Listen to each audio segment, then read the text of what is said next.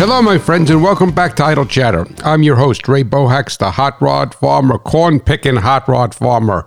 So we're, uh, I guess we could say, deep into our uh, into the blessing of harvest, and moving from the first planting, which was put in the ground May 12th, to the uh, to the second planting. And uh, well, let me give you a status report on the first one, right? So uh, that first planting never really does well for me, and uh, for a number of reasons. It gets shadowed a lot by trees. So in other words, when the when the corn is in it, the the veget, vegetative stage, it looks it looks gorgeous, beautiful. I mean, uh, put it on a calendar, thank God. Put it on a, a, cat, a seed catalog. And then um, once it starts to go into the reproductive stage, because of the uh, shadows that where the trees block the sunlight for a part of the morning, that it never really materializes and it makes an ear, but it doesn't really make a good ear. The first couple rows, uh, maybe seven or eight rows, I would say, uh, which is, I mean, which is a lot. And I would love to cut some of those trees down, but that gets to be they're quite large, and uh, I cannot do that by myself, and I have to bring somebody in. So I have to, I have to look to look to, to, to at least top those trees off and get the branches off of them. But whatever. But so, and then as you move further away from the tree line, obviously the corn looks good, uh, or the plants look good. But anyway, the, th- the thing is, I'm not laughing. I was, um, I mean, it was, I don't want to say I was almost crying because I've cried in the field. I'm not embarrassed to say that. And, you know, seen devastation, which I'm sure we all have done that. And uh, even though if you don't want to admit it, but it got just at first planting got it you know, I write I write off the losses by the, the, by the trees where I mean the ear grows, but it's small. It's not a marketable ear. You know, when you're in the fresh market sweet corn business, you deal with you look for marketability of an ear of corn. It's not like you're running it through a combine or running it through a uh, a corn picker and it's going through a, a, processing plant, and even if it has a little, some kernels on it, it's going into a you know into a can of sweet corn. But when you're doing roadside and fresh market corn, then obviously you have to have a marketable ear. But anyway, I was in there. Uh, so the shaded area, I kind of, you know, I knew, I know about that. But to make a long story short, boy, did it get hit hard by birds, uh, bear, at least one bear, and uh, squirrels. And deer, my, my deer fence works. The deer, no deer damage whatsoever. Very little raccoon damage uh, this year, but the bears hit me hard, but specifically the squirrels and the uh, birds. The birds just go and they shred the top of the um, the husk by the silks there. I guess to look for insects, it looks like you took razor blades to it, and then they pull it down. And then the uh, squirrels. Uh, I love all of God's creation, but somebody's got to talk to those squirrels because they just go. I mean, it's amazing because my population is 20,400 per acre. And you could say, all right, well, 20,400 per acre. And if you, and if you farm, certainly, if you grow corn or any crop, it certainly resonates with you. If you're a cattleman, if you've had that experience or you're doing something else. And uh, I forgot to disconnect the phone. So I have to hold on for a second here. Sorry, sorry about that. Sorry about that. So, uh, but uh, I just came in from uh, from the field picking, so um, this so was probably going to be a little bit on the uh, I don't want to say slop, sloppy side, but I knew I forgot to do something. So anyway, so what happened was that uh, I I lost my thought with that phone call, but uh, these the the squirrels just go and they they peel back so many corn. Like I said, 20,400 per acre. You say, all right, well, what can a couple of squirrels do? What can some birds do, right? Well, let me put it this way. At least what the bear takes and knocks down, he eats. Then he eats it beautifully. So we tell people our, our corn is bear approved. And um, it's uh, he, he takes it and he, he husks it nicely and he rolls it all around and eats everything. But he does, I mean, he lays down and does a lot of damage when he's laying down. But the other than that, at least he eats it. But the squirrels, they're terrible. And the birds, I mean, you wouldn't think that a bird would go to almost every ear or corner, every other ear. Unbelievable. So that's the story. And the bear is following. Um, from the first planting into the second planting. I said to my wife, I don't need to know, go into the field to see whether it's ripe. I just see what the bear, if the bear is in there. Then, you know, the bear, the birds, and the squirrels, they know exactly when it's ripe. I was in there four or five days before it was ready, and there was hardly any damage. So they're good bellwethers for what's going on. So we'll see, but um, it's really disheartening to see I all of that corn destroyed, and it's it's uh, it breaks your heart when you just see the husk pulled three quarters of the way down and it's all dried out and and five or six kernels are take or, eaten off of it. So what are you going to do? That's uh, that's what we're up against here. But on a positive note, uh, but I do want to say, I should say, but this is not the positive note I wanted to say. But uh, on a positive note, is that what we do, what we are harvesting is beautiful, and what they destroyed is was was beautiful also. So agronomically, then it's it's all working, and I'm happy about that. The only thing I need to do is cut back that tree line and get some more sun on those corners of the field, the perimeter of the field over there, and we'll be all good to go. But the um, but the other guys, I don't know. I have to talk talk to them, the bear and the uh, squirrels and the birds about that. But on this is the positive note I want to talk about. I want to give some shout outs because I got some more pins in my map. And if you don't know what I'm talking about, I've just moved the chair here. It's creaky. Sorry about that. But um, I have a map in my office, and I've been saying on the radio show and on the podcast that I'd like to put a pin in the map and find out where my listeners are. And I have a I have to give a couple of shout outs today. And the first shout out is to Mr. Russell Orr, O R R, so I'm, hope I'm pronouncing it correctly. And he's from Gray Ridge, Missouri and they grow rice and soybeans there in Gray Ridge, Missouri. And he listens to the podcast Idle Chatter and he wrote uh, and he just wrote a very very nice note that I just want to thank you for that and I will not share that with the audience because I don't want anyone to think that you have to write a note or something. This is I'm looking for accolades. I'm looking for pats on the back. I certainly am not. I just want to know where you are, and I'm glad that uh, you listened, Mr. Orr. We actually he also asked me a question, so his question is going to be the, um, the special delivery letter. So rice and soybeans in Gray Ridge, Missouri, and then Dr. Keith Stearns and he's very and Dr. Stearns listens in two areas, two places: Alpine, Texas, which he said is north of Big Bend in Texas, in West Texas, and then in, in then uh, in New Pine Creek, Oregon, which is 18 miles south of Lakeview, and it is near the California Oregon border and 15 miles from Nevada. So he's right in that corner that you know where you have Nevada, Oregon, California, all together. So that sound that is sounds like Miss. And he listens. He says to me, he listens to the show on Sirius XM. He listens to to uh, Farm Machinery Digest Radio, and uh, so he's getting two pins. He's getting pins. He's getting a pin in the map in Alpine, Texas, and then he's getting a pin in the map in New Pine Creek, Oregon. Those are two beautiful. Uh, areas for the best of my knowledge i don't know those particular towns but that neck of the woods I know is quite quite lovely, and some of God's finest uh, handiwork is there. So it's very blessed to be able to hang His hat on those two properties. And then, last but not least, I have to, this is Department of Corrections because I thought that my youngest listener was little Sam Barlieb, and but then I found out that that was incorrect. So I have a younger listener, and it's his sister, six year old Reagan Barlieb from Stewartsville, New Jersey. And she listens, she's going to be a hot rod farmer, and she listens to the, uh, to the radio show on Sirius XM.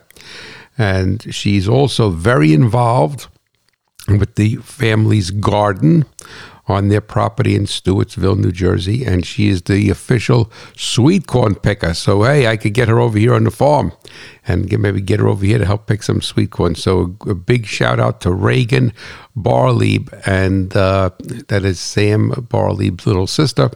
And as I said last week, I had met them. I wasn't met. I was introduced. I was exposed to them. Is a better word on the plane to Commodity Classic, and then our paths had crossed later on. So, uh, so hey, so if anybody else, so we got a six-year-old girl as our youngest listener and an eight year old boy. So, any parents that are out there have any listeners, they don't have to be younger than that, but uh, I'd love to put a pin in the map. So, there's going to be two pins actually in the map in Stewartsville, New Jersey for the, for the brother and sister team. All righty? So, that's what we are up to here. All right, so let me get into this uh, into this show today and not not waste your time. Like I said, I apologize if I'm a little bit disjointed. It's uh, just came out of the field with picking and uh, and it's a uh, bringing it up to the uh, farm stand. And we got a new picker, a new new crew member here, and Ro- Robert Decker is working out very very well. So we have Robert Decker, we have uh, Lucas Sanchez and we have uh, Max Wolf and possibly AJ. AJ came by the farm the other day, which is Max Wolf's cousin. So he's originally from California and now lives in New Jersey. So, but we got we're getting a good we have a good picking crew here, and I'm in there picking alongside of them. So as I said, if I feel a little bit disjointed, it's uh, just came out of the field and want me to get this show up and running here. So what we are going to talk about today is uh, I, am trying. I'm struggling with the words as I usually do. How because it, it it's how I could identify this the topic to you, and I think the best way for me to identify the topic to you is tell you a little bit of story about m- me and my health.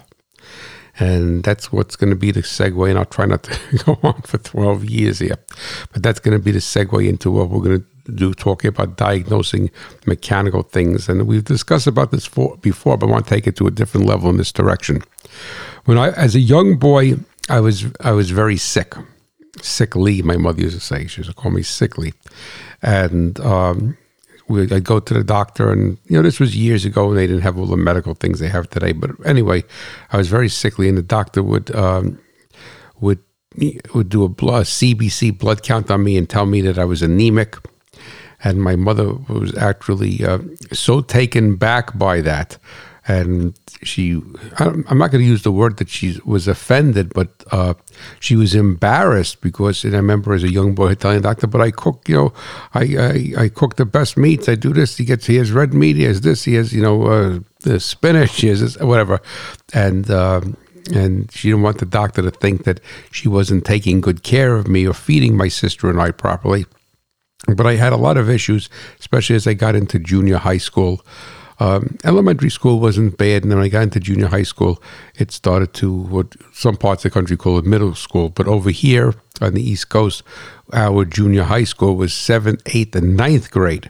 We didn't go to high school till it was tenth, so it was tenth, eleventh, and twelfth in high school. But anyway, remember what happened was that I would wake up in, in the morning and I would just wouldn't feel good and uh, had a, had a digestive issues and what have you, a bunch of things going on. And my parents took me to a lot a lot of doctors and had a whole battery of tests by the time I was 12 or 13 years old. I had four or five GI series, upper GI, lower GI, had electroencephalograms, had uh, they sent me to a psychologist or psychiatrist down when they gave me one of those Rorschach ink blot tests. And uh, of course, they said, well, maybe um, I don't want to go to school, it's psychosomatic or what have you. And they really couldn't find out what was wrong with me. I had some of the symptoms, but I didn't have it. And I learned in the medical community, and I'm sure there's some doctors that are listening to this that could correct me, but in the medical community, they use the word presents and they said, "Well, that's the this disease or this malady presents this way." And I use that term in in in engineering and in mechanical stuff. So, you know, if uh, if the car, the engine is stalling for whatever, for whatever it's stalling, and you say, "Well, the tire pressure is low," well, you know, tire pressure doesn't present with an engine stalling. Tire pressure presents with a rough ride, with a uh, the vehicle pulling to, to, pulling to one side and what have you. That's how low tire pressure presents. It doesn't present what doesn't cause the engine to stall. So in the medical community, what they used to use the word presents. And what happened was that I was a medical, still am, um, a, a medical mystery, and because I would have the symptoms, but the symptoms were so all over the map that they didn't pre- present in any for any particular ailment. So I it, it, I had partial symptoms of this and partial symptoms of that, and what the doctors were looking for was textbook thing. Oh, boom, boom, boom. You have this, this, this. Okay, you have this disease, or you have this problem, or what have you. And I didn't have that. And then, so they were looking all over, looking at psychological issues and what have you. And then, when I got into high school, I kind of, I don't want to say I grew out of it. I really didn't grow out of it. I guess I was able to better deal with it.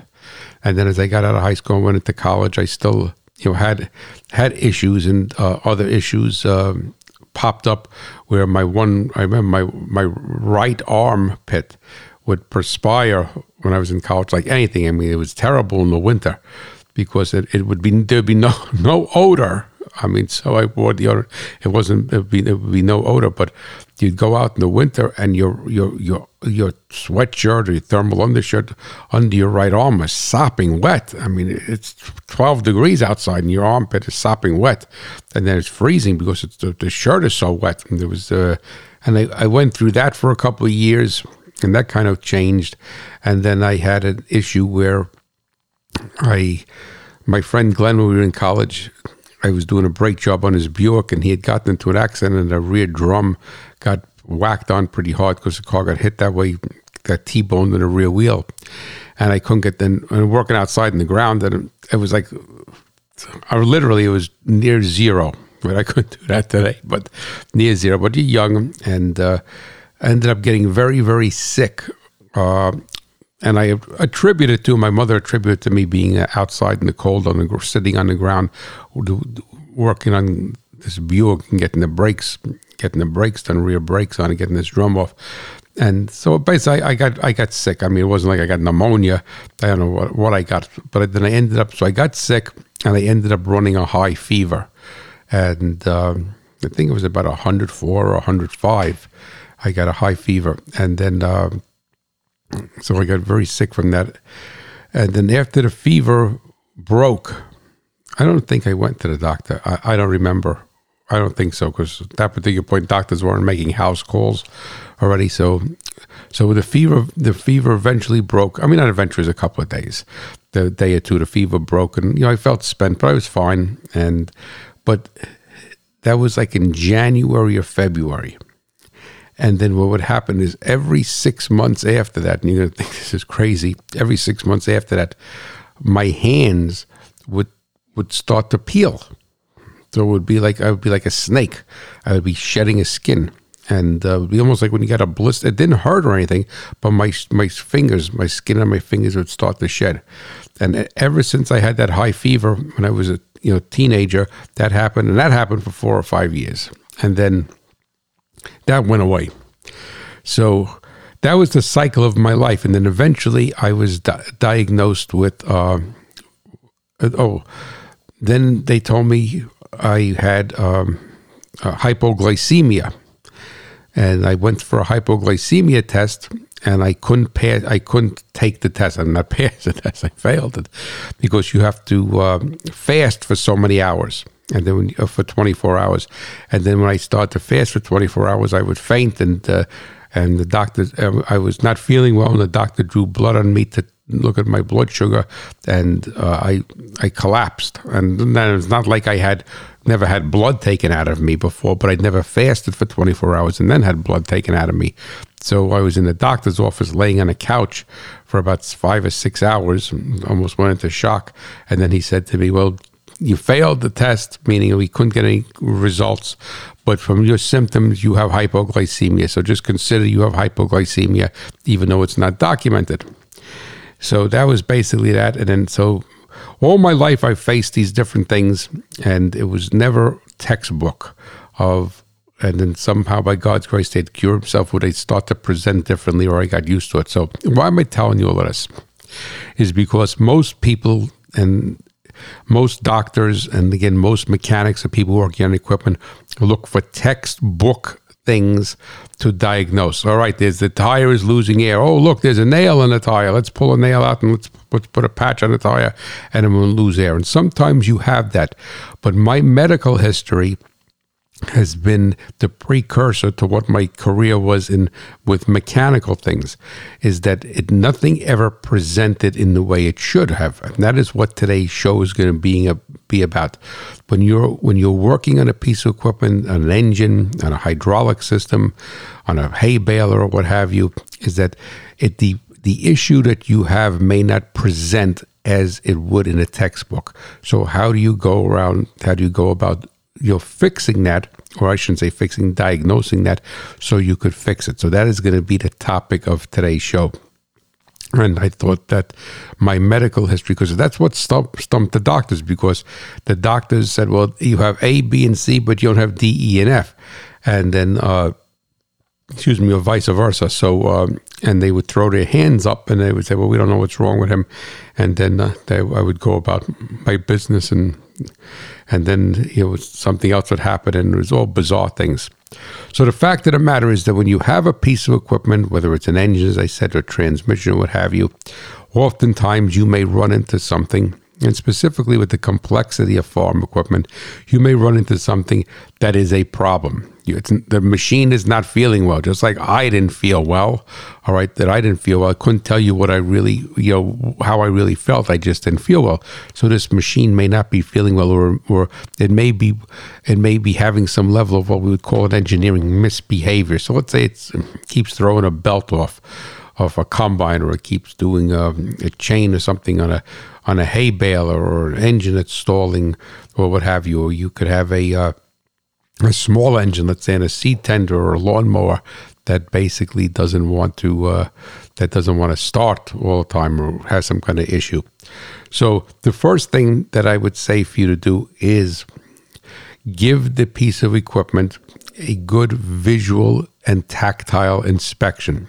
And what I mean by tactile inspection, you know, touch things. As a mechanic, if you look at a machinist, a person who is a true machinist, what they'll basically do is they'll machine something and they'll take their finger and they'll run it over. They'll run their finger in, in, in whatever they machine to see what to see what it feels like.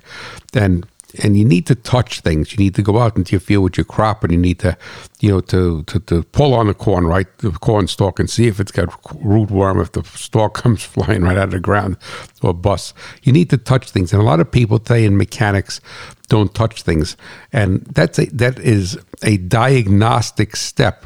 The it, to the tactile, the touch, the feel of something, to try to move something around. Say, look, this thing has play in it. So. Uh, let's say you're having something where it's throwing a belt off all the time and you go and you look at it and you say well geez you know uh, what's going on over here? And you start to grab the pulleys and you move them left and right and you say well geez you know it doesn't have that much play in it but yet it's throwing the belt off. And so but you need to take that as what i would call a data point in your diagnostics. I'm not saying you run completely down that road but oftentimes people look at things or they stumble upon things, they see something and they say, ah, that doesn't, that doesn't mean anything. That doesn't mean anything. That doesn't mean anything. So if you have a lot of that don't mean anything, well, basically you're doing nothing because nothing means anything in life, right? Nothing, no, this doesn't mean anything. You know, it's leaking oil. Doesn't mean anything. This is, that's, the, this is happening. Doesn't mean anything. So they take that and they do, they use that and they keep discounting things because they're looking for what I basically call the connecting rod through the block or the nail in the tie. They're looking for the smoke smoking gun. And when you have some sort of misbehavior or intermittent problems, as I did show a few weeks back in electronics, uh, intermittent problems, all of those you can't just discount all of those and say it doesn't mean anything. Uh, you need to keep that in the back of your mind and go down, possibly go down that road. And that is what the doctors were not doing with me. Let's go get a GI series. Okay, fine. Oh, we see something on a GI, but that don't mean anything. And then uh, we saw this on it. We saw this in your, uh, and that don't mean anything. We saw this in your blood, but that don't mean anything. Well, to put closure to that story of me as I go into this is that they found out that I that I have celiac disease, and this was found out many many years later. And my body chemistry, because of me having celi- celiac disease, would skew, and depending upon and uh, so depending upon how it's skewed, would have an adverse effect. So it'd be no different than saying, well, if you have nutrient tie up because in your soil because of base saturation is wrong and that is why my I was anemic even though my mother was feeding me properly and I was eating the proper things because of my celiac disease my body was not able to process those vitamins and thus it would be just like having a plant than saying that you have the nutrient in the ground but it's tied up and it can't it's not in it's not getting into the plant and that's what was happening with me but why I even told why I told you that story also is that it kept presenting in a different way because with my skin peeling after I had the fever, all these other things, all these other things kept presenting because my body chemistry was so messed up. Because I was, my mother was a wonderful cook and I was a bread eater, so uh, so I was constantly poisoning myself with the celiacs, and thus it went and depending upon how my body chemistry went at that particular moment, then I had that type of symptom. So the same thing happens with machinery. It obviously doesn't get celiac disease, but what you're seeing may not present in a textbook way or present in something so totally different that you say, how can that how can that be? So what I want you to do is when you have a problem, if it's with an engine, let's say it'll start like with an engine because there's the most adjustments on an engine. So let's say arguably you have this engine that's stalling. Let's say it's a gasoline engine that's stalling. Uh, the fact of the matter is, do your do you never never discount your basics on any machine. And when I worked for the oscilloscope company, that was the biggest thing. I used to teach a class back to basics because people would say they would they would be a stack up of what we call in engineering a stack up of tolerances. Well, the carburetor was a little too lean. The one vacuum hose was leaking. The intake manifold was sucking a little bit air over here. All right, so all these things you put it together, and when it had the right set of circumstances, like base saturation on a soil test, the right set of circumstances, the engine would stall when it wasn't particularly 100% the right set of circumstances, it did not stall. It may have ran on the roof, may have done nothing wrong. So that was like me with my body, right?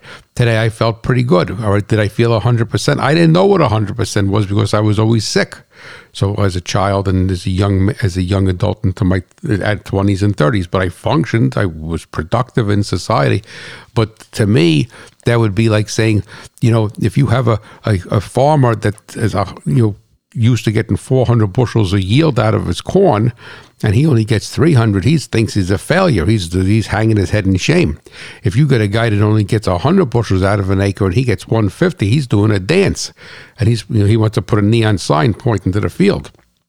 So i you know i never felt well so if I never felt well, then I that was to me that was my norm. So if you have something with a machine and the machine is doing doing doing having a misbehavior, and say, well, it always did that. It always did that. So what you need to first think about is say to yourself, well, you know, do you think that X Y Z company would create a hay baler that keeps throwing a belt off, or create an engine that uh, that stalls every once in a while, or a, a, you know, a combine header that doesn't go that, that doesn't go up and down all the time. Sometimes it raises up and sometimes it doesn't. And I'm just making up these things on the fly. So you have to look at that, but you you have to understand that we have to look at basics first because oftentimes, and if you look at and going back to my medical history, it was the idea of the celiacs and my my body's response to gluten is what was causing everything to to avalanche and fall out of sync and that happens with machinery now a lot of people tell you i'm nuts people tell you I'm nuts anyway, but a lot of people tell you I'm nuts. But I've seen this time and time again, and I know that a machine, an engine, is an inanimate object. It's not alive. It's not a person. It's not an animal. It doesn't have a heart and soul to it. All right, it doesn't have emotions, but often, I mean, so many times in my life, I have seen farm machinery, cars, trucks, race cars, all right, anything, all right, and diesel, gas engines, small engines, big engines, you name the gamut, transmissions, automatic transmissions, manual transmissions, all right, and they would act as if they had emotions and they didn't feel well today. And the thing is that so you it's you say some people may say well you know how can that be? How could it not f- feel well today? How could it not respond well today feel well when it doesn't know it's just a machine? Because usually what it is is a stack up of i said of different elements that happen to come together. So it's like like a like a recipe for a cake or recipe for some sort of I'm not a cook I just know how to eat a recipe for some sort of you know exquisite gourmet dish. I need to have this and then this and this and it has to be like this this temperature what have you. And if you have one of those elements that are off the machine does a certain level of misbehavior so we cannot discount the basics. We can't go and say, all right, well, you know, that those bolts are tight. There's no air leak on this engine. So you have to go around and look at that. So that's part of it is tactile. And lots of times tactile also means putting a wrench on a bolt and making sure it's tight. So not just does I mean, yes, feeling as I said before, running your hands around, but you know, it all happens to be application specific. So the thing is that if it's like if it's an intake manifold, well, you could put your hands around the intake manifold and you're not going to feel if the bolts are loose and it's sucking air. But you could put a wrench on those bolts and you could snug them all up and say, "Wow, two of these bolts were pretty loose." All right. And the things that, and then, they'll say, ah, that's not going to make any difference. Right. Because oftentimes that little bit of difference takes this intangible piece of equipment with that has no heart and soul and gives it a bad day. Tomorrow, you say to me, well, why isn't it doing it tomorrow? Why isn't it doing next week? Why did it do it today? Who knows?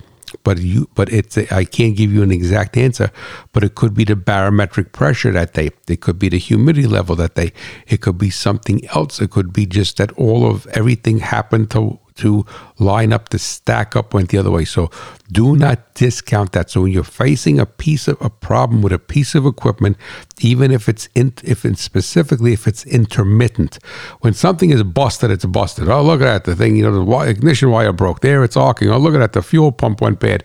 That's why it doesn't run. Oh, the you know the turbocharger uh, wastegate stuck open. That's why there's no boost and you look at it and that's fine but the intermittent or the the other things are the ones that really you you need to diagnose it like you would diagnose a person or an animal or crop health you can't leave any stone unturned with that so the lesson with that is that uh, start with the basics but then look for some sort of an some sort of pattern. Now, oftentimes a pattern will be established, but oftentimes a pattern may hide itself, or there may be no pattern. So, with my body, with my health as a young as a boy into a young man, is that nobody connected the dots with me. None of the dots. And I was to a lot of doctors, and no disrespect to any of them. My parents almost went broke taking me to doctors. Thank God we had good hospitalization. But the fact of the matter is, is that nobody connected the dots. So nobody said said, Mrs. Bohacz, you know, what is Ray eating for breakfast? Because if now I could look at it, is I would get up in the morning, I would feel fine. I would have you know bacon and eggs with a half a loaf of bread or pancakes or something like that. So no matter what I no matter what I had for breakfast, I wasn't a cereal guy, a bacon and egg guy. All right. So the thing is that everything I started the day loading my body with gluten right? Do we know what gluten was? No. Did my mother know what gluten was? No. We was loaded with gluten, but nobody during them during those all those years of going to doctors said, "Hey, Mrs. Bohacz, why don't you?" Why don't we not give Ray for four or five days bread in the morning? Or why don't we not give him for four or five days eggs in the morning or bacon in the morning or whatever it may be? So the thing is that so nobody recognized that they just glossed it, glossed over. And through my career, of fixing engines and fixing machinery. To tell you the truth, 99% of the time, it was not a big idea. And then the person stands there and scratches their head and they go, I can't believe that, that, you know, those, that little turn on the mixer screws on the carburetor made such a difference and cured this problem. I can't believe that that that ground wire on this combine that, that looked nice and clean and had had two ohms uh, two ohms of excessive resistance drove this whole thing crazy and drove this yield monitor crazy right? So they say i can't believe that right? But the fact of the matter is believe it because you cannot anticipate how things are going to interact and how they are going to impact one another when you're having a, ser- a level of misbehavior. So now, so you we want to do that. So we start with the basics, as I said for the fourth time. You start with the basics, but then you go from there and you try in the best in your mind to put together some series of events that possibly evoke this condition and you and even if you have to get a get a piece of paper and write it down because people today don't want to write things down for the most part. When you write down something and you see it with your eyes, it it, it looks completely differently than just thinking about it in your head or typing it on a on a on a, uh, on a computer or a PC or an iPad or something like that. You take a paper and pencil and you write something down. It, it, it it's just different. Why is it different? I have no idea. So try to look at the scenario of what's happening. So you say to yourself, okay, well this thing throws the belt off, right? So it throws the belt off. And when does it seem to throw the belt off? It seems to throw the belt off on rainy days. It seems to throw the belt on belt off on whatever I'm just saying uh, on really moist, you know, from baling, you know, baling hay when it's humid out or whatever. I'm, I'm making up different scenarios here as examples. So you need to try to nail it down. And then what you do is you look at it and say, okay, what is happening? Or we know that it doesn't like this on humid days. Okay, maybe that's a it's a data point. Maybe it's valid. Maybe it's invalid. Who knows? But we have that in the back of our mind. So now, now you think, talk to yourself, and say, okay, well, what would be happening on a humid day or a rainy day that would not be happening on a dry day? Well, there's the water splashing up onto something if it's a road vehicle. All right, if there's water splashing up onto something and now it throws the belt off the serpentine belt, well, is all my shielding in place? All right, all my shielding is in place, so that's that's not an issue. Now it's why. So what changed? Because for the past five years, I never threw the belt off, and now if I go through a, a, a puddle, not a deep puddle, but a, a, good puddle on a rainy day, there's a forty percent, fifty percent chance that it will throw the belt off. Not a hundred percent. 50% chance. And that actually happened to my wife's Escort ZX2.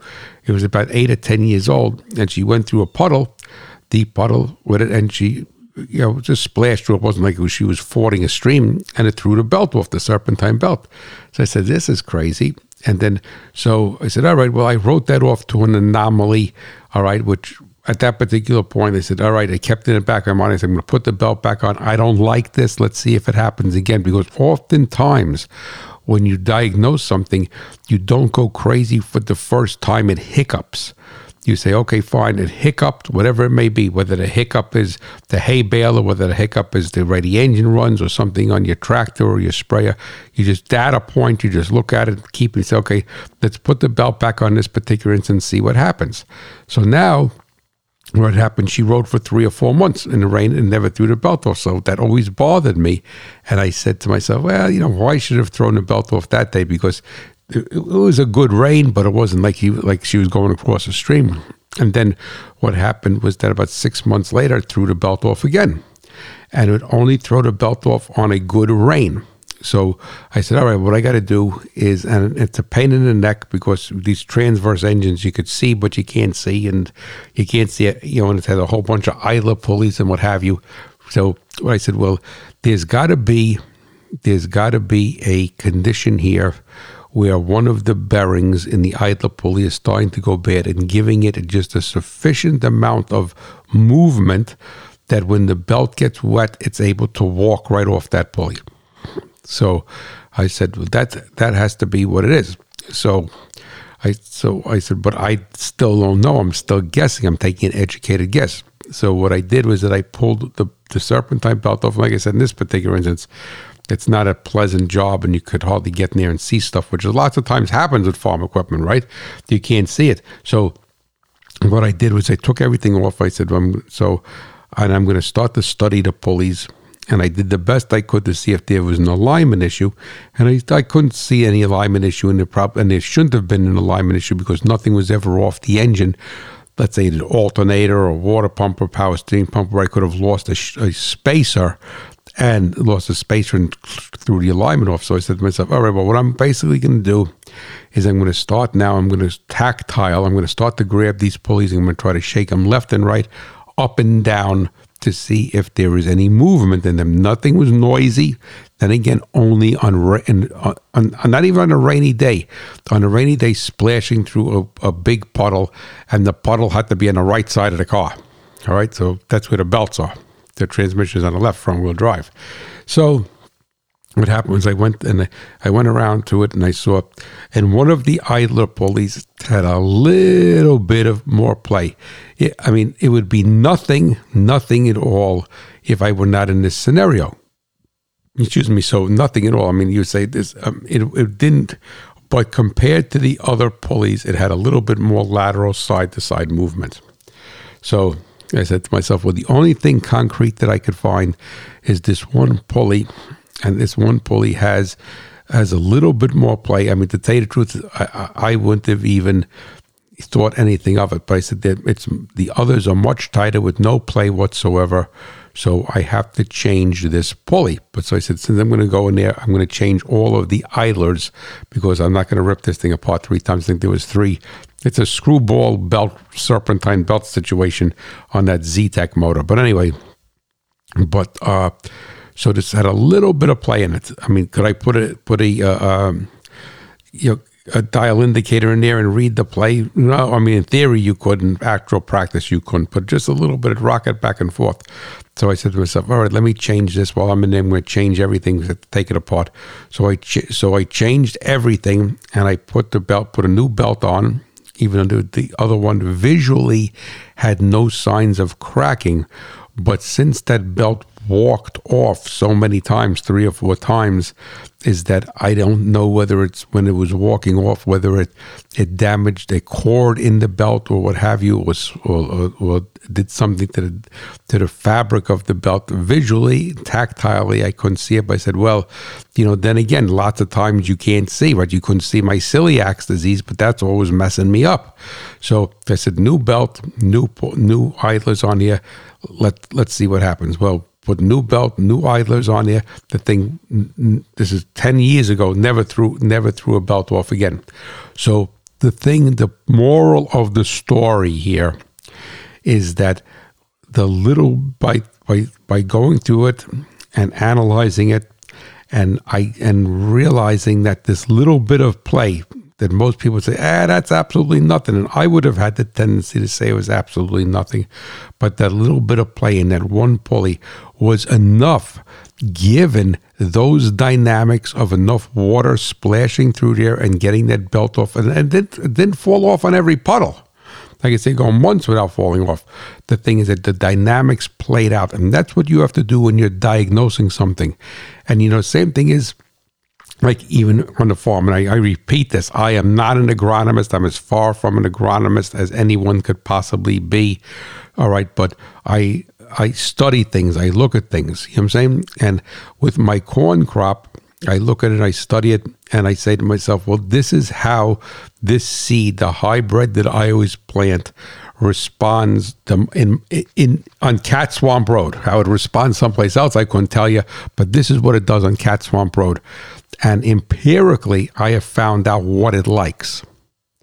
All right, and and the thing is that, and and also, if anybody who's done soil testing, and like a Slovista, I think I may be pronouncing wrong, soil health test you know, you could look at your soil, do a soil health test, and I think there's a couple other ones. I did the Slovista twice, and look at my soil health, and I use Midwest Labs, and I'm not saying there's any other good labs, but I use Midwest Labs. But uh, and uh, I, you know, I'm I'm cra- I, I look at my CEC, and I look at I mean I look at everything, but I look at my CEC and my organic matter because those are two hard numbers that I'm not that you know I'm not smart enough to truly analyze the others only within a range. But you know I know if my CEC is going up and my organic matter is going up that's good. So you know that's all right the engine's not stalling it's good. And what I have seen on my farm and anybody who does a lot of soil testing will, will, will uh, you know agree with this most likely is that on the soil test, uh, the numbers have changed. They hardly change. I mean, that my CEC went up maybe a tenth or two tenths. What people say was was the, you know, the error of how I took the sample or where I took the sample. All right, the organic matter went up maybe two tenths of a percent, maybe three tenths of a percent. Seems to float up and down. All right, the thing is that, but the tilth of my soil the tilth of my soil has changed so dramatically the water infiltration the sponginess. And as i said at the beginning i'm one of the pickers. I'm walking i'm walking on my soil hand picking corn carrying it out of my back. So i i really get the tactile feel for this soil because i'm walking that soil you know walking every field. Maybe not every row but every field all right and and, and a good part of the field as one of the pickers. So but you know if you were to look at it if you went to a soils class and you showed soil test A soil test B and you saw just looked at the difference in the in the organic matter, the CEC, and you manipulated the base, satura- the base saturation to get a little bit more in line, you would never, ever believe that the tilth of the soil, the feel of the soil, the sponginess of the soil, the water infiltration changed so much by those almost within the margin of error differences on the soil test. And that's what i've seen with engines is that and you have to be a tuner. You have to uh, you have to listen to the engine. All right the thing basically so let's say arguably you have uh, a noisy valve train. And the thing is that you have a noisy valve train and you're adjusting the valves. All right so let's say this this let and it's a hydraulic lifter.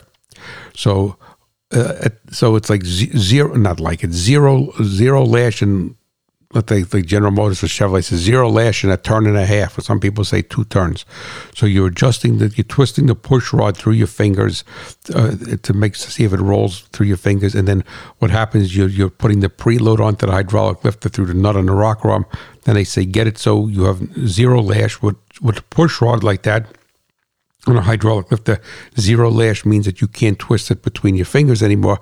And they are saying put one more turn or one and a half turns, whatever the book tells you on preload. now, anybody who's adjusted, excuse me, I have to clear my throat. excuse me. Anybody that's adjusted a lot of valves will know that the motor that that you usually don't want to have an excessive amount of preload. It's got to be like Goldilocks, just right. So, and specifically if you have some sort of performance camshaft in it, but even if you don't have a performance camshaft, that's, that's a stock bone stock engine, is that you could, you know, if the specification is zero lash and then one and a half to one, you know, one, uh, one to one and a half turns, most of the time the engine will like the less turns of the preload in that particular instance. But the point that I'm saying is that if you have the preload where that particular engine likes it, then you the, the engine will respond and tell you that by running running smoother maybe not dramatically smoother because it didn't run dramatically. You're looking for incremental changes here. You have to be very intuitive to what's going on, just like a high yield farmer has to go in there and look at his crop and be intuitive to the crop and say, I, I think this thing is going to need a little bit more boron. I don't care what the soil test says. I'm not saying you don't soil test. I'm not saying you don't you know follow science. I'm not saying you don't follow mechanics, but you have to be you have to listen to it. And the thing is that and, and you come over and say, like, I mean, there was a guy here in town. He had a beautiful '72 Malibu, it was gorgeous. It was it was just a regular Malibu. It looked like an SS, but it wasn't. It was gorgeous car, beautiful black paint, had nice wheels on it, nice rake to it. It had a 350 look. It, no, it was nothing under the hood, but it was a real looker, gorgeous car. And uh, you know, he had he had problems adjusting the valves on it, and hydraulic cam. And um, I said to him, George I said, let's adjust the valves on this thing. He says, he says, all right. And uh, he says, no matter what I do, they're noisy. It doesn't sound right and everything, this and that. Well, he was following the Chevrolet book. Well, well, I think, well, one zero lash and one turn, one and a half turns. And the thing is that he says, I got them all adjusted to specifications. I said, well, let's, let's, let's readjust these and see what it likes. All right. So the problems that he was having, and the problem that he was having was an intermittent valve lifter tap. He'd run the engine, He'd run the engine, it'd be quiet. He'd take it for a long ride with his wife, and then all of a sudden he'd stop with a stop sign, get off the highway, tap tap tap tap tap tap tap. It was one or two lifters tapping and then it, that then it seemed once it tapped, it would steep, keep tapping until the engine went through a, a cool down and warm up cycle, and then then it wouldn't tap, and the same thing again. He'd go for a ride again another day, and it wouldn't tap. So he was going. So he was always chasing these valves because it was a beautiful car, and like he said, if the car didn't look so pretty, I wouldn't care so much if it tapped every once in a while. But such a beautiful car, and it was, and you know, tap tap tap tap tap tap tap tap. Right. So the thing is that so what ended up happening is that we ended up running those at like zero lash and a half a turn. So the dynamics of the valve lifters he had in there, the uh, and and you know the temperature of the oil, the temperature of the coolant. Why would two or three of them tap at a certain point? I have no idea. But the thing was that we went back to basics and said, let's readjust these valves, but let's look at it and let's take a little preload off of it. All right. And lots of times, I mean, you know, it's a pain in the neck because you have to do ABA testing, put more preload, less preload, see what it likes. And sometimes it's inconclusive, just like my chemist body chemistry was when I was um, you know being diagnosed as a young boy. So the thing is, we start to close over here is that if I, I want to summarize this for you. Never say that means nothing or, or that's or that's close enough because whenever you start to do that and you put the stack up of tolerances, uh, I fix so many engines, so many cars over the years, as I said before, with an eighth of a turn of a screw. All right. So the thing basically is, is don't say that that doesn't mean anything. So bring that back to specification and also keep in mind that the specification is only a starting point. That that this engine may like to run at 675 instead of 650. It may like you know five degrees of timing instead of seven degrees of timing or, or vice versa so use that as a starting point but when you're chasing a, a misbehavior an, intermittent problem or an intermittent issue, I should say, is that don't you know don't take anything for granted. So you say to yourself, "Oh, that you know electrical problem." We discussed this before in other shows. Oh, that ground looks good, right? Well, do a voltage drop test on that ground. All right, see what that see what that ground is. Even if it passes the voltage drop test, temporarily run another ground wire in conjunction with that because and see and see what the story is. Does now it may take a week for it to to to act up again. So run temporarily, run another ground wire. So because maybe that ground cable, all right, under certain conditions, maybe it's starting to corrode inside. There's a million things, and sometimes you won't even know why, but you fixed it. You've cured the problem and you won't even know why. Why did George's Chevy stop tapping when we readjusted the valves that way? It was probably a combination of events, but the thing is that that at that particular point we we cured the problem. And when you're trying to just like I didn't care with my body when I found that I had celiac disease, and well they said, Well stop we and then my test came back to, to typical Ray Bohacz medical history came back inconclusive. So the doctor said to me, Well, you know, it's inconclusive for celiacs. so why don't you just cut out gluten for a week or two and see how you feel? So the thing basically is, is that when you're looking at this, and you're diagnosing something, you're diagnosing an electrical problem. All right, check the alternator output. Check this. Check the alternator output under load using a, check the the um, the cleanliness of the alternator output if you have an oscilloscope. So the thing basically is is that you know if the alternator is supposed to be fourteen seven and you're feeding this this this processor on your combine 13.9 14.2 well that may be in the in the realm in the realm of of what the textbook says but due to stack up of tolerances in that electronics it may not like that all right, so it may not like it. So the thing basically is, we'll say, okay, let's so let's run this up at fourteen seven instead of 13, 13 9 or fourteen two, right? So put a battery charger on it. And run it with the battery charger and bring the voltage up. Like I said, it's application specific, but don't take anything for granted. And just like with a soil test, you're looking at a soil test and you say to yourself, well, I look at my base saturation, I look at my organic matter, I look at my CEC, so I look at those things and I look at how my soil performs now versus when how it performed poorly, terribly, right? Terribly prior to it being fixed. And those numbers are not drastically different. They are not, and that's what happens with machinery. So the thing is that you have a problem with the hay baler. It's doing something wrong. All right, start to look at it. Start to say, okay, what's going on over here? You know, is this chain binding? Is there some? Is this pulley slightly worn? All right, then you have to be a detective. Well, let's look on the gears. Let's look at the wear points on the gears and um, and, and see whether the chain is riding up and down or not. Is there a lot of chordal action, a lot of movement in this chain? Maybe this chain, you know, is stretched enough, not enough that you could really see it, but stretched enough that it's a stack up of tolerances that that's usually what gets you is that there's a stack up of tolerance and oftentimes those tolerances do not become apparent until a given set of circumstances are evoked. It may go, you know, may, it may go with no problem whatsoever, and then a certain set of set of circumstances become evoked.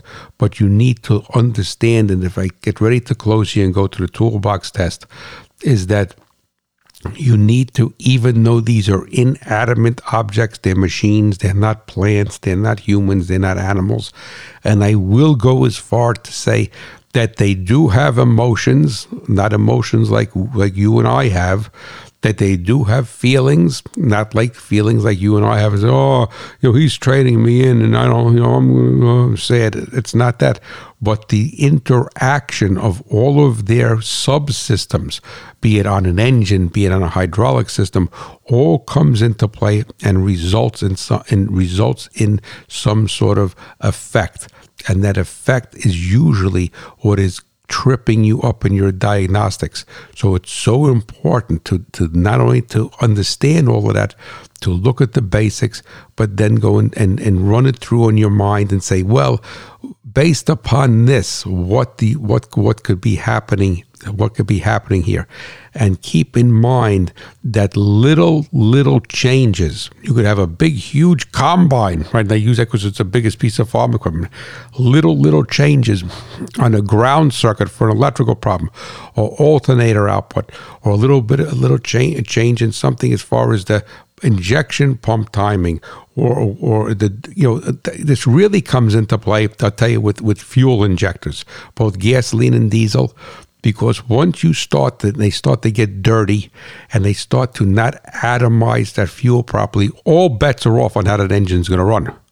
It could run great today, and it could have idle instability tomorrow. It could run, you know, great tomorrow, then have some sort of issue, and that's really with you know specifically with the tier four stuff, because the thing is that you know it's it's monitoring everything. There's so much going on and it's and it needs to go. Most of the time when people have excessive you know, they, want to they want to delete a dpf they want to delete everything they want to delete the scr system it's you, most of the time i'm not to say every time most of the time it's because this thing ran and and the fuel delivery is it still eh, it's in specification all right if you were to look at it but if it's six cylinders they're all over the map and it's not atomizing the fuel properly and if you don't atomize the fuel properly on any engine then all bets are off on how it's going to run it may run great today because the humidity is low and it may mask, and that's the word I want to mask the, the poor atomization. Oftentimes in diagnosing, because we say that's good enough or that's close enough, that it's masking something. And that's where you get, and you get the frustrations and you get the issues where you're spending a lot of money, and a lot of time. And I'm not saying that you're not going to spend the money and time after you listen to this podcast, but if you come to the table with the proper mindset, then what it's basically going to do, it's going to set the stage for you to have success in that diagnostics, which in turn is going to give you success and have the machine run properly. So, if you have any questions or any concerns, please feel free to reach reach out to me at Hot Rod Farmer at farmmachinerydigest.com. So, come on in, text. We got Tex Rubinowitz here from Ripsaw Records. We got the Hot Rod Man.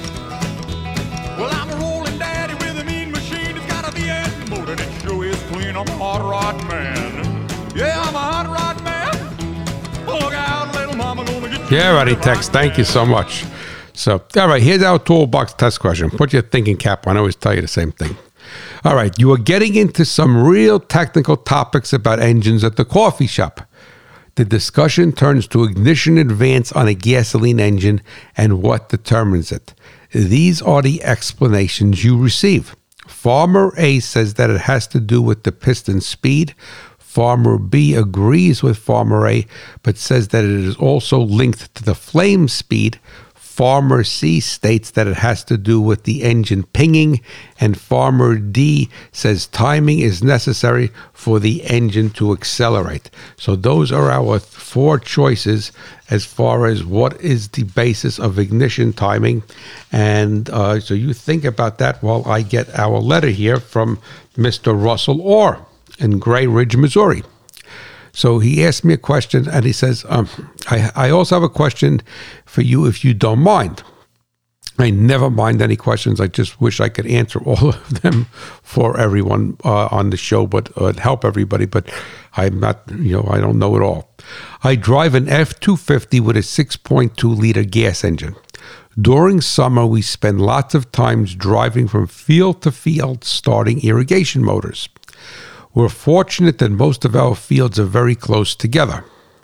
It usually takes 10 to 15 minutes to get a motor going, and I'd say an average on an, av- an average day I would do this 10 times. What is the lesser of two evils, idling the truck while starting the pumps or shutting it off and starting back each time? So that is his question. Alrighty, and I did get back to him through an email, and I told and I asked him whether he minded me using this letter because it's an excellent letter. So what I told him to do is to shut the engine off.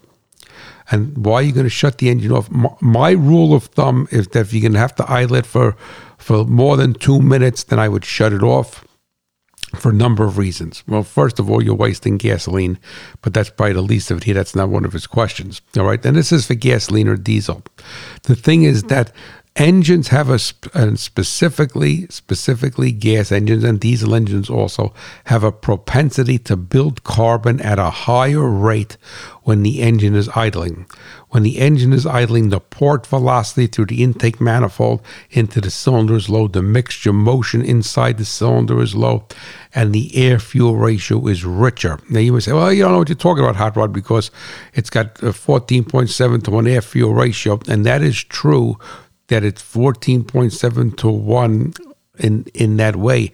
But since you don't have the complete the the high level of mixture motion the burn characteristics are different, and that ends up skewing the oxygen sensor output, which then alters the air fuel ratio. So you think it's 14.7 to 1, it ought, and it thinks it's 14.7 to 1, but it's not.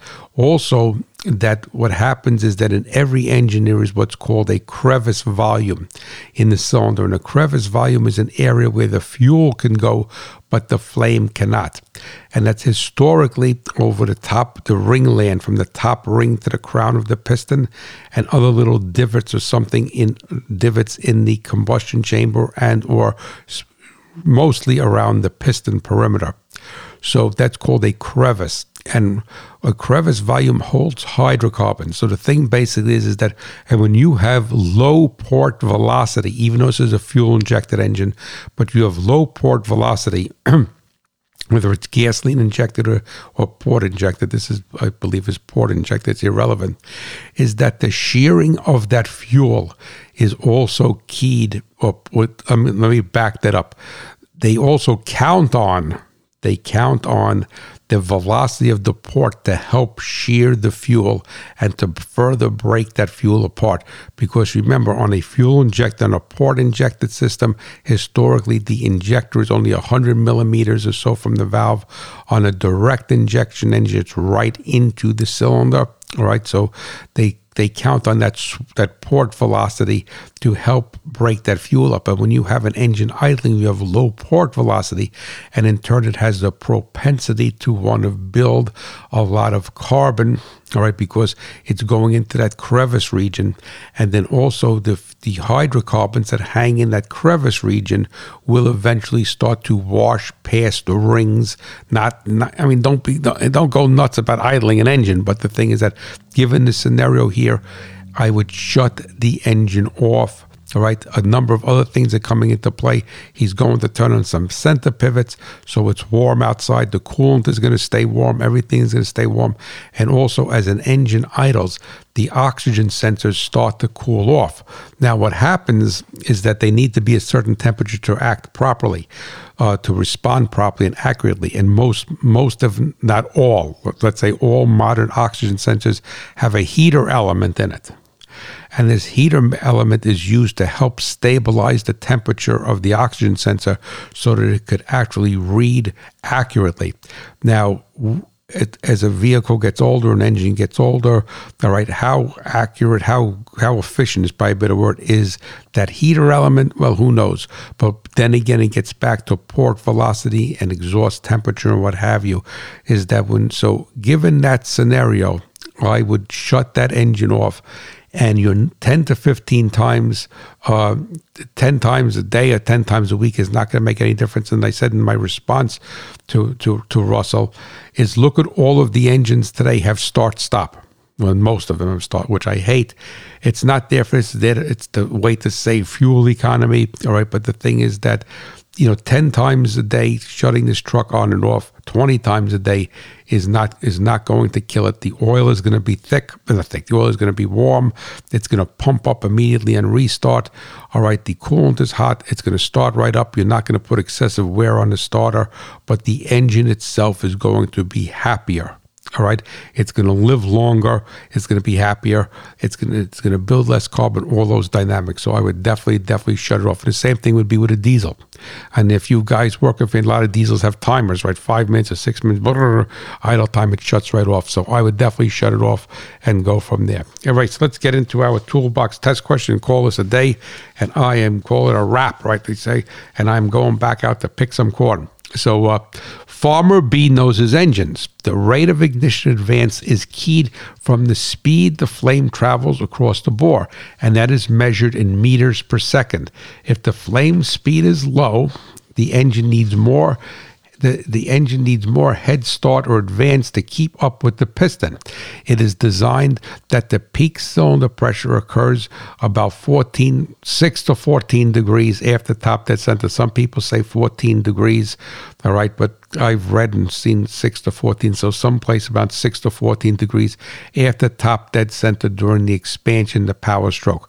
So, in essence, the rate of advance on any gasoline engine and a diesel engine too, but we're talking gasoline here, is to allow the peak cylinder pressure to occur at a certain point after the pistons rotation um, after pist- the crankshaft rotation past top dead center. So if it's a slow burn in that piston, then you need to give it more of a head start because the flame actually travels slower than the piston. If it's a quick burn, then it doesn't need as much of a lead, as much of a head start as it would be if it was a slow burn. So that is what the key to. Hey, listen, I want to thank you so much for tuning in and for listening. And I just want you to know that I appreciate every one of you. Please send me some more names. Send me some more. I want to find out where you're from, where you're listening from. I love that. Enjoy getting it. But enjoy putting pins in my pins in um, in my map with your name on it. And know that the Hot Rod Farmer is pulling for you, the American farmer and rancher, my beloved, beloved America. Remember, remember, just you know, think about all those things when you're diagnosing something. Very, very important. It's never just okay. Bye bye.